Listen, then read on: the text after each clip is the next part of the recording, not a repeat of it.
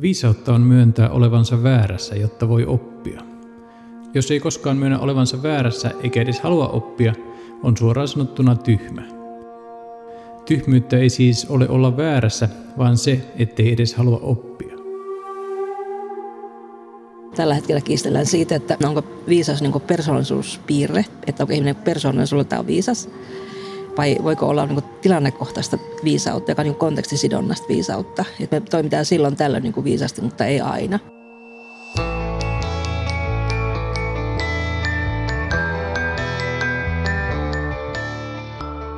Grimmin veljesten tarinassa pisamanenäinen Hannu ja kultakutrinen Kerttu etsivät metsästä syötävää ja löytävät herkullisen näköisen piparkakkutalon. Talossa asuva noita esittää mukavaa, mutta aikoo lihottaa lapset herkuilla ja syödä heidät suihinsa. Lapset joutuvat noidan vangeiksi, mutta saavat nokkelasti pelastettua itsensä ilkeän noidan kynsistä. Tarina opettaa, ettei kaikki ole aina sitä, miltä näyttää. Lasten saduissa, sananlaskuissa ja vanhoissa myyttisissä kertomuksissa piileekin usein jokin opetus, ikään kuin kätketty tieto. Pelkkä tieto ei tosin tee meistä viisaita. Pyysinkin ihmisiä kertomaan, mitä viisaus on, miten toimii viisas ihminen. Kiitos jokaiselle kokemuksistaan kertoneelle. Nimimerkki Murmeli arvelee tehneensä viisaan valinnan. Olen perheellinen, avioliitossa elävä nainen, en ole uskonnollinen. Tapasin sattumalta nuoruuden rakastettuni 25 vuoden takaa. Ihastuimme oitis palavasti toisimme, mutta hänkin oli tahollaan varattu. En halunnut rikkoa perhettämme ja purkaa pitkää avioliittoa, koska koko perheeni ja sukuni olisi joutunut kärsimään ihastumiseni seurauksista tarpeettomasti. Päätös lopettaa suhde nuoruuden rakastettuun oli kivulias, mutta pitemmän päälle mielestäni viisas.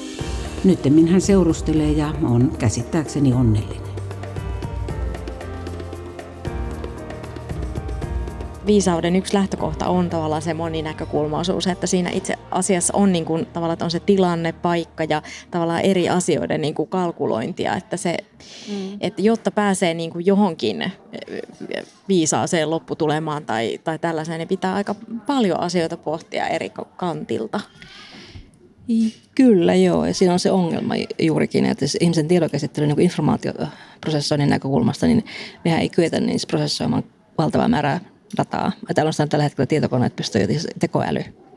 Että se tulee ilmeisesti niin kuin viemään meiltä semmoisen niin kuin, tietyn niin kuin tämmöisen laajamittaisen massa datan niin käsittely. Että meidän niin kuin aivot yksinkertaisesti kukaan ihminen ei kykene sellaiseen. Että siinä on niin kuin, niin kuin rajoitteensa tässä moninäkökulmaisuudessa siinä mielessä, että me ei voida kaikkea näkökulmia niin kuin pohi, ihan, ihan pohjan. Ei, ei voida tutkia. Että, se, että me joudutaan niin kuin tiettyjen tämmöisten niin kuin, niin kuin tämmöisten ka- valintojen vali- Niin, ja sitten jonkin verran pinnallisen tiedon perusteella tekemään näistä näkökulmista niin päätelmiä. Ihmisen aivot ovat valtavan muokkaantuva ja joustava elin. Aivomme aktivoituvat jo silloin, kun vasta ajattelemme jotain tiettyä toimintoa, vaikkapa lenkille lähtöä. Pelkkä iltalenkin ajattelu siis trimmaa aivojen laajaa hermoverkkoa. Eeva Kallio on tutkinut viisautta parikymmentä vuotta – hän työskentelee dosenttina Tampereen ja Jyväskylän yliopistossa. Kun Kallio 40 vuotta sitten aloitti opintonsa, oli tavallista ajatella, ettei meille elämän aikana synny uusia hermosoluja. Lisäksi tutkijat arvelivat, ettei aivoissamme tapahdu muutoksia. Onneksi tiede korjaa itseään jatkuvasti. Tiedämme nyt, että uusia hermosoluja syntyy koko elämämme ajan ja aivot muokkautuvat. Tapasin Eeva Kallion Helsingissä Oodi-kirjastossa. Avarassa ja vaaleassa yläkerrassa näkyi kauas kaupungin yli. Istuimme penkeillä lastenkirjojen vieressä. Oodin toiminta-ajatuksen mukaisesti kirjastossa oli paljon ihmisiä ja myös ääntä. Ihmisellä myös kaipuu tämmöiseen niin merkityksellisyyteen ja henkiseen kehittymiseen, kaiken, kaikenlaisiin tällaisiin liikkeisiin, mitä tällä hetkellä on niin kuin menossa, kun tämmöiset esoteriset liikkeet ja ideaalit ja tämän tyyppiset. Niin joku tällainen niin kuin buumi on niin kuin meneillään. Et ihmiset etsii tällaisia teitä, keinoja päästä johonkin. Viisas on yksi tärkeä tämmöinen päämäärä. Oletko kuullut Dunning-Kruger-efektistä? Se tarkoittaa sitä, että meillä ihmisillä on vaikeuksia ymmärtää omien kykyjemme ja älymme rajoja. Käsityksemme itsestämme ja osaamisestamme on aina vääristynyt, kirjoittaa Markus Neuvonen kirjassaan Päätä viisaasti. Aika yllättävää, että mitä taitavampia ja älykkäämpiä olemme, sitä todennäköisempää on, että aliarvioimme omaa osaamistamme. Jätämme yrittämättä ja kokeilematta, koska pelkäämme, etteivät taitomme riitä. Tästä syystä älykkäimmät ja taitavimmat eivät aina päädy hakemaan vaativiin tehtäviin. He eivät yksinkertaisesti ymmärrä omaa potentiaaliaan. Viisautta tutkimalla ei välttämättä ole viis. Mm. Se on ihan eri asia. Mm. ei, siis, ei, ei, ei, ei missään mielessä. Niin tämä, tämä on niin kuin vaan se, mikä kiinnostaa minua valtavasti. Että minkä takia se on niin kuin ollut kaikissa kulttuureissa niin arvostettu asia. On ollut kaiken maailman tietäjä, delfo-orakkeleita. Tietäjäthän on tämmöinen niin kuin arkkityyppinen. Mm. Mennään tietäjiin. Mm. Että et heillä on semmoinen erikoinen kyky tai joku tämmöinen niin kuin taustakokemus, että he kykenevät niin kuin tällä tavalla niin kuin ohjaamaan ja neuvomaan. Sama, sama on eräällä tavalla niin kuin meidän yhteiskunnassa kaikilla työohjaajilla, terapeuteilla, konsulteilla. Eli mennään niin kysymään neuvoa heiltä, jotka ovat tietävämpiä, viisaampia tämän asian suhteen, että heillä on kokemustietoa. Mm. Ja sama arkkityyppi on myös niin kummankin takana. Länsimaisen kulttuuriperinnön suuria viisaita on kuningas Salomo. Hän ei kukaties ole ollut todellinen henkilö – hänen niminsä on kuitenkin koottu juutalaisen tradition vanhoja opetuksia muun muassa vanhan testamentin sananlaskuihin. Sananlaskujen mukaan vain hullu halveksii viisautta ja opetusta. Lisäksi viisas auttaa muita ja tulee siksi itsekin autetuksi. Myös nimimerkki Pekka ajattelee, että viisaus tarkoittaa muun muassa toisten huomioon ottamista. Viisautta on myös, että ottaa huomioon muut – on viisasta huomata, miten omat teot ja puheet vaikuttavat muihin ihmisiin, niin kuin ne läheisessä vuorovaikutuksessa aina vaikuttavat. Muiden huomioon ottaminen vaatii vastuunottamista omista tekemisistä, puheista ja kirjoituksista. Kukaan muu ei sitä tee, joten vastuu on vain itsellä. Vastuun ottaminen ja toisten huomioon ottaminen sekä kunnioittaminen ovat myös sivistystä. Viisaus ja sivistys ovat mielestäni käytännössä sama asia. Miten määrittelet viisauden, dosentti Eeva Kallio? Mä oon lukenut niin paljon tätä aluetta, että että jotenkin mä oon niin väsynyt etsimään niin sellaista oikeaa määritelmää, että itselleni on tehnyt tällaisen määritelmän, että se on niin ihmisen ideaalitila. Ideaalitilan tilan kuvaus jossakin tilanteissa. Tai sitten semmoinen kehityksen tai ihmisyyden ideaali yleisesti ottaen. Mm-hmm. Se optimi, korkea tavoite, johon meidän jollakin lailla eri uskontojen ja maailmankuvien mukaan niin pitäisi päästä niin tietyssä tietyllä tavalla niin kuin jonkinlaiseen päämäärään. Voimme siis koko elämämme ajan muokata aivojamme, kehittää ajatteluamme. Kenties onnistumme joskus jopa toimimaan viisaasti.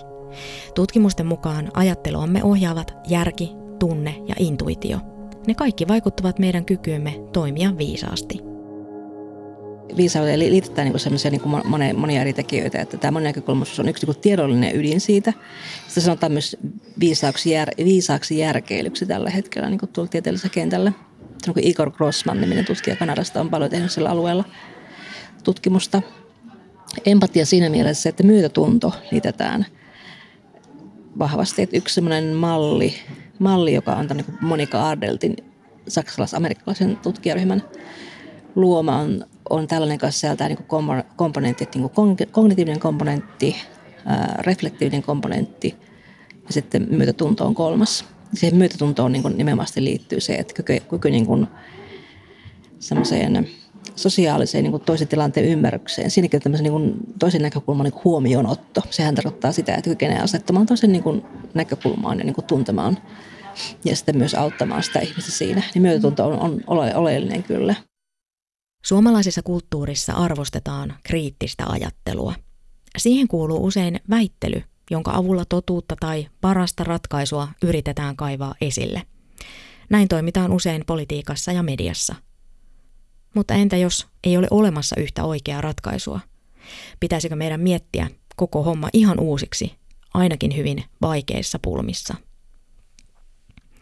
Monien nykyajattelijoiden mielestä suoraviivaiset ajattelumallit eivät riitä ratkomaan kompleksisia, monin tavoin kimurantteja ongelmia, kuten esimerkiksi ilmastonmuutosta tai suomalaisten murheenkryyniä sote-uudistusta. Saattaa olla, että kaikki näkökulmat huomioivaa ratkaisumallia ei ole olemassakaan, eikä kukaan voi voittaa väittelyä. Voimme silti yrittää ratkaista ongelmia yhdessä, äärimmäisiä vastakkainasetteluja välttäen. Vastakkainasettelu nimittäin saa meidät puolustuskannalle ja pahimmillaan sokaisee meidät. Silloin emme näe metsää puilta. Vastakkainasettelu myös estää meitä tuntemasta myötätuntoa. Ja ilman myötätuntoa on vaikeaa tehdä eettisesti viisaita ratkaisuja, sanovat tutkijat. Tämä neljäs ulottuvuus on tietysti tämä eettisyys tai viisauden komponenteista. Että sehän on sitä ydin, että se pyrkimys eettiseen niin toimintaan, että muutoinhan kenet tahansa Stalinin voisi niin määritellä viisaus, koska hän niin älykkäästi osasi likvidoida niin kuin, kaikki vastustajansa. Mm. Saattoi toimia viisasti jossakin tilanteessa, että, että siitä oli niin kuin, saattoi olla myötätuntoinen jossakin tilanteessa, näki kokonaisuuden monta eri näkökulmaa, mutta siitä huolimatta se viimeinen asia, eli se eettisyys, puuttui, et koska hän ei ajatellut niin yhteistä hyvää, vaan ajatteli omaa etuaan. Et saattaa jopa olla, että se eettisyys jollakin lailla on semmoinen ihan viimeinen kriteeri, kun, kun jollakin lailla asetetaan näitä semmoisen jonkinlaisen kauniiseen kuvioon näitä eri, eri komponentteja, mitä viisaudesta niin on. Että se, se on semmoinen viimeinen kriteeri, että sä toimit. Millaista viisautta tuottaa sitten opiskelu, oppiminen tai asioiden oppiminen ja toisaalta sitten se viisaus, joka syntyy sen kokemuksellisuuden kautta, mitä aiemmin vähän viittasit siihen, että se sellainen että viisauteen liittyy paljon sellaista niin kuin hiljaista tietoa, joka voi olla just sen, sen kokemuksen kautta. Ja kokemuksellisuushan on siinä mielessä sellainen, että se, se on ihmisen, se, miten sitä nyt kuvailisi, se on siellä sisällä, että sä, sä voi olla, että sä niinku tiedät, mutta sä et osaa välttämättä edes ihan täysin sanallistaa mm-hmm. sitä, että mitä sä tiedät, tai sen sanottaminen voi voi kuulostaa siltä, joka kuuntelee, niin vähän kömpelöltä, vaikka se olisi oikeasti niin kuin todella viisauden ytimessä. Totta joo. Että puhutaan niin formaalista ja informaalista tiedosta. Että formaalitieto on sitä, mitä meillä opetetaan kaikessa koulujärjestelmissä, joka opetussuunnitelmia lasta niin määriteltävä tietoa, joka yhtäältä myös perustuu niin se hetkisen maailmankuvaan, mitä me halutaan opettaa. Siis se on myös sen rajoitus. Mm, että meillä ei opeta kuin vain sitä, mikä jollakin on arvoperustana siinä yhteiskunnassa ja kulttuurissa. Niin se on sitä formaalia tietoa, mikä kaikkien kun vaaditaan oppivan, jotta me kyetään elämään yhdessä tässä yhteiskunnassa.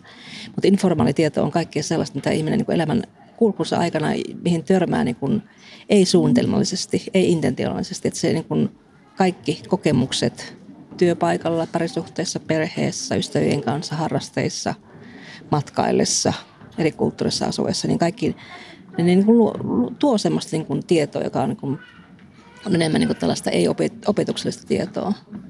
Voiko tämä olla, niin kuin sanotaan aina siitä elämänkoulusta, niin, niin onko se tavallaan niin kuin sitä juuri?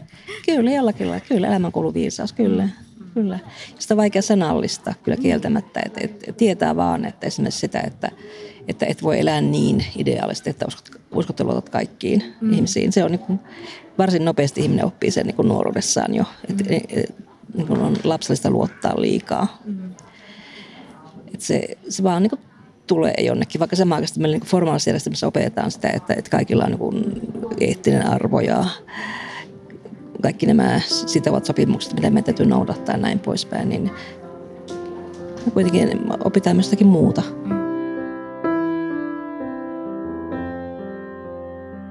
Niin kauan kuin on ollut ihmisiä tässä maailmassa, niin kauan on varmaan ollut erilaisia näkemyksiä siitä, mikä on hyvää tai pahaa. Viisautta on ymmärtää nämä molemmat. Noin ajattelee nimimerkki Lea. Hän kirjoittaa viestissään, että viisas ihminen ei hauku toista, vaan nielee vihanpurkauksensa. Lean mielestä on hyvä antaa rakentavaa palautetta sitten, kun siihen tuntee pystyvänsä.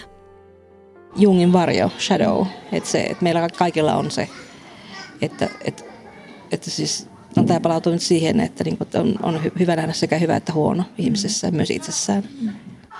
Ja sitten se, että sitä ei siirrä toimintaan.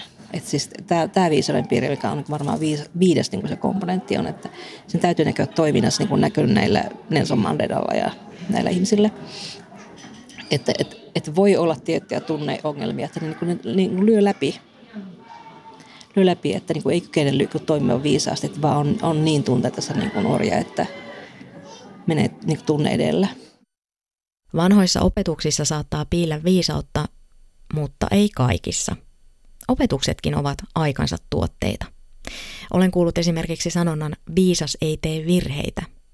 Se on saattanut joskus olla ihan vakavissaan esitetty ajatus, mutta nykyään tiedetään, että virheet ovat osa ihmisyyttä. Ihminen suorastaan tarvitsee virheitä oppiakseen uutta. Toinen aika yleinen, mutta erheellinen käsitys viisaudesta liittyy vanhuuteen. Saatetaan ajatella, että vanhuus ja viisaus liittyvät yhteen. Mutta näin ei ole.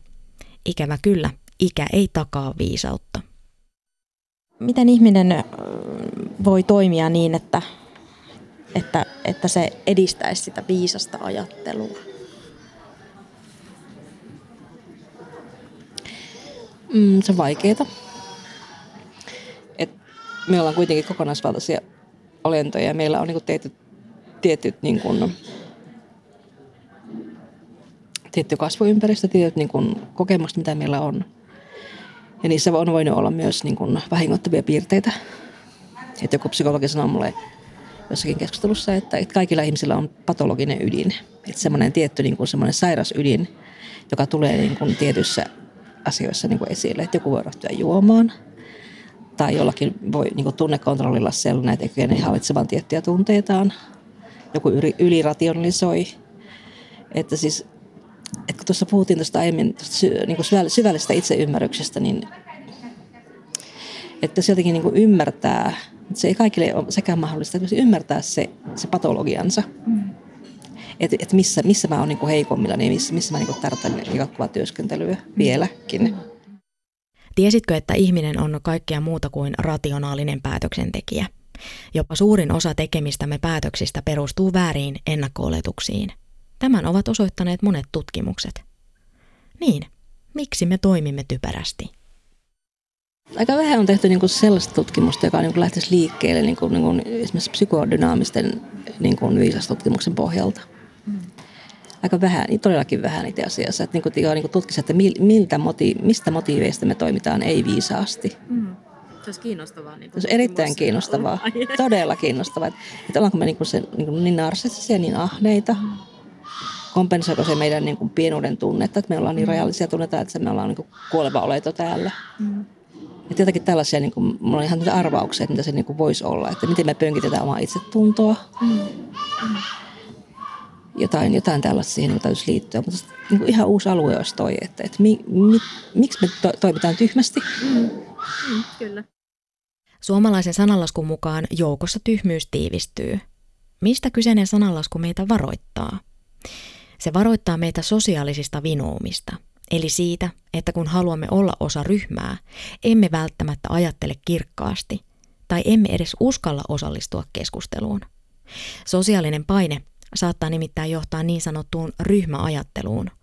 Silloin yhdessä ajateltu ratkaisu onkin heikompi suoritus kuin se, mihin kukin yksilönä yltäisi. Moni meistä on varmaan joskus ollut aivoriihessä. Aivoriihessä heitellään ilmaan ideoita ja pyritään yhdessä keksimään ratkaisu ongelmaan.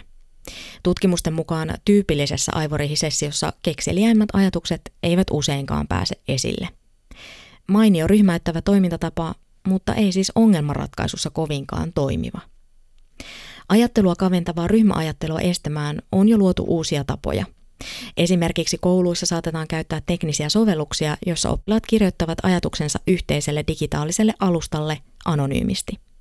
Näin pyritään rohkaisemaan siihen, että jokainen saa äänensä kuuluville ja uskaltaa sanoa mielipiteensä. Ryhmäajatteluun vaikuttavien mekanismien tunnistamisesta on siis etua, jos haluaa toimia viisaasti. Joukkojen versus yksilöiden viisaus. Äskettäin jotenkin vuosi sitten suomennettiin teos, joka oli tämmöinen kuin Wisdom on Crowds, joukkojen viisaus, jossa niin kuin väitetään, että mikä tahansa joukko on niin kuin viisaampi kuin pelkästään yksilö. Että yksilö ei koskaan voi tietää niin paljon kuin joukko tietää. Brittiläinen filosofi Bertrand Russell on sanonut näin. Maailman ongelma on siinä, että typerykset ja fanaatikot ovat aina niin varmoja itsestään, kun viisaat taas ovat täynnä epäilyksiä. Mustavalkoisuus ja epävarmuuden kieltäminen eivät edistä viisautta. Eläminen monimutkaisessa maailmassa ei ole helppoa. Epävarmuus voi tuntua niin epämukavalta, että ihminen toivoo, että joku muu ottaa ohjat käsinsä ja tekee tärkeät päätökset hänen puolestaan. Se ei ole viisasta. Ehdotonta ajattelua, että kyllä ei, mm. kyllä ei ajattelua. Että joku kertoo, kertoo sulle, että tota, miten, miten täytyy niin kuin olla. Ja just tämän tyyppinen ajatteluhan on sitä, että se on niin kuin ei-viisasta ajattelua, että se viisas ajattelu sisältää monien vaihtoehtojen niin kuin ymmärtämisen. Mutta myös silloin pitää käyttää kyllä ei ajattelu, jos siihen niin on järkevä tarve, mm. niin kuin joku luonnontieteellinen ongelma tai auton korjaaminen tai polkupyörän korjaaminen, niin se, sille, siinä ei kannata käyttää mitään relativismia silloin. Mm. Ei pohtimaan, että mikä on kolmas vaihtoehto tähän, vaan se täytyy tehdä niin kuin se. Mm. Muuta voi jäädä pyörä korjaamatta. niin, eli siis, siis, siis, se alue, millä sitä ajattelua niin sovelletaan, sen pitää olla niin selkeä, että siis sä ymmärrät sen. Mm. Normaali jär, järkinen ihminen ymmärtää, että niin kuin autoa ei korjata millään filosofis, filosofian avulla, vaan vaan ihan siis loogisesti päättelemällä ilmeisestikin. Mm, niin. Viisaus on kuin kaleidoskooppi, jonka muodostama kuvio näyttää aina erilaiselta riippuen siitä, mistä kulmasta kuviota katselee. Dosentti Eeva Kallio. Nyt on psykologiassa laita puhua niin kuin persoonaan liittyvästä viisaudesta. Olipa sitten tilalle kohtaisessa tai yksilö, siis ihan persoonallisuuden piirre. Niin usk, jossakin uskonnoissa, esimerkiksi kristiuskossa ja juutalaisuudessa on selkeästi niin Jumalan antama ominaisuus ihmisille – että sitä ei voida niin kuin eräällä tavalla niin kuin kilvoitella sillä tavalla niin kuin saavuttaa, ellei siihen ole jollakin valmis. Nimimerkki Katja sanoo, että viisaus on läsnäoloa, tilannetajua ja kohtaamista ilman egonpainoa. Viisaus on asioiden asettamista isompaan kokonaisuuteen. Se on toisen kuuntelemista ja dialogista elämäntapaa. Viisautehan sisältyy pitkälti kokemustietoa. Että se on sellaista tietoa, joka on niin kuin niin kuin hiljaisen tiedon alueella. Että niin kuin formaali opettaminen niin kuin luo ainoastaan meille puitteet. Että se, mitä mä niin kuin tiedän, tiedän esimerkiksi kehityspsykologiasta, niin se on mun opintojen tulos. Mä pystyn referoimaan niin kuin niihin, niitä teoreetikkoja, mutta se, mitä käytännössä sitten mä niin kuin näen ja mitä mä oon kokenut sen suhteen, että miten nämä toimii niin kuin käytännössä, niin se on niin kuin hiljaista tietoa mulla mun oman tieteenalan suhteen. Mm. tämmöinen kokemustieto, niin sitähän Aristoteles puhuu jo jollakin epä, epäsuorasti, jos tällä proneisessa käsitteellään, että käytäntö on se, mikä opettaa ihmisille. Mm. Se tulee taidon, taidon ja tämmöisen niin kuin harjaantumisen, niin kuin, joka nykyisin, nykyisin on sitten ekspertiisitietoa tieteellisessä niin kuin keskustelussa, niin sen niin kuin idea tulee. Viisautta on monenlaista. Yksi voi olla niin sanottu kirjaviisas, mutta sosiaalisissa tilanteissa heikkolahjainen – Toinen taas valitsee viisaasti tehdessään ratkaisuja esimerkiksi opiskelu- ja urapolkunsa suhteen, mutta rahan käyttö ja oman talouden hallinta on hakusessa. Jos viisas ihminen kuitenkin täytyisi kiteyttää johonkin muottiin, mielestäni siihen kuuluisi hyvällä tasolla oleva yleissivistys, tilannetaju, elämänhallintataidot ja sosiaaliset taidot. Mikään ei kuitenkaan tuo enempää viisautta kuin kokemukset.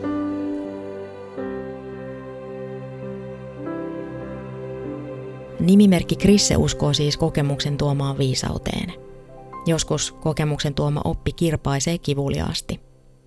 Minuakin lapsena varoitettiin, että ei kannata laittaa kieltä keinun rautaiseen osaan pakkasella. No, sekin täytyi itse kokeilla.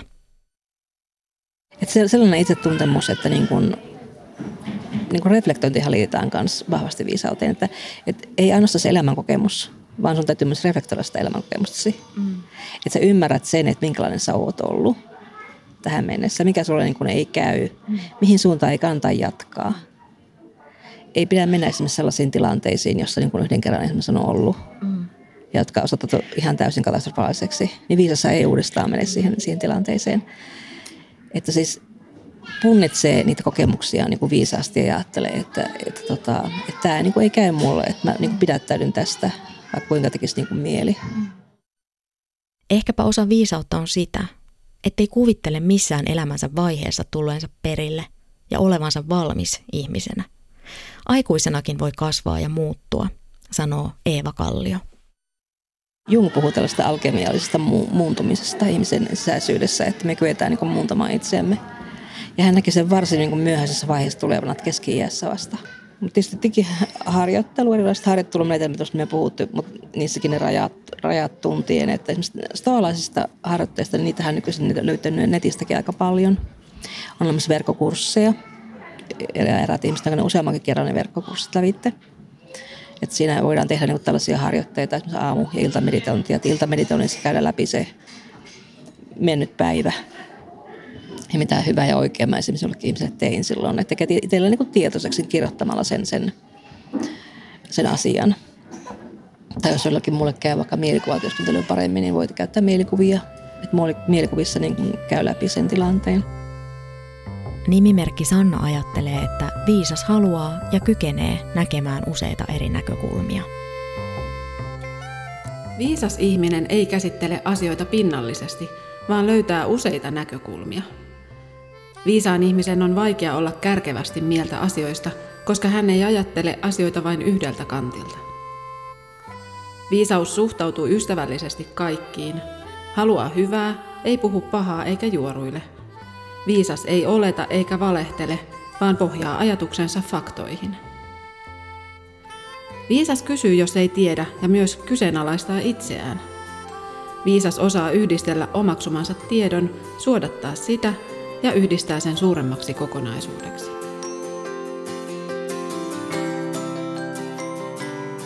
Viisauteen liittyvät siis ainakin seuraavat piirteet. Moninäkökulmaisuus, myötätunto sekä itsensä ylittäminen. Viisaustutkimuksen alkuaikoina ihmisiltä kysyttiin, keitä he pitävät viisaina. Useimmat, joita on, on pidetty viisana, on muuten mielenkiintoista kyllä, niin on niin kuin tämmöisessä kansankäsityksessä, niin on yli 60 niin kuin jo elämää nähneitä ihmisiä, jotka on niin kuin toimineet jonkun yleisen hyvän niin kuin eteen, niin kuin Martin Luther King, Nelson Mandela, äiti Teresa.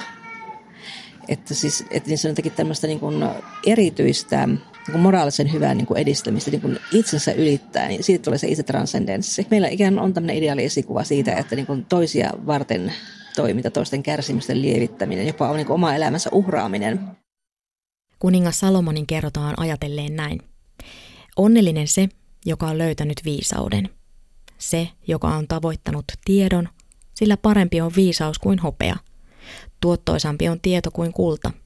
Se voittaa korallit kalleudessa, mitkään aarteet eivät vedä sille vertaa. Minä olen Satu Kivelä. Kiitos, että kuuntelit. Mitä ajatuksia ohjelma herätti? Lähetä palautetta havaintoja.ihmisestä at yle.fi.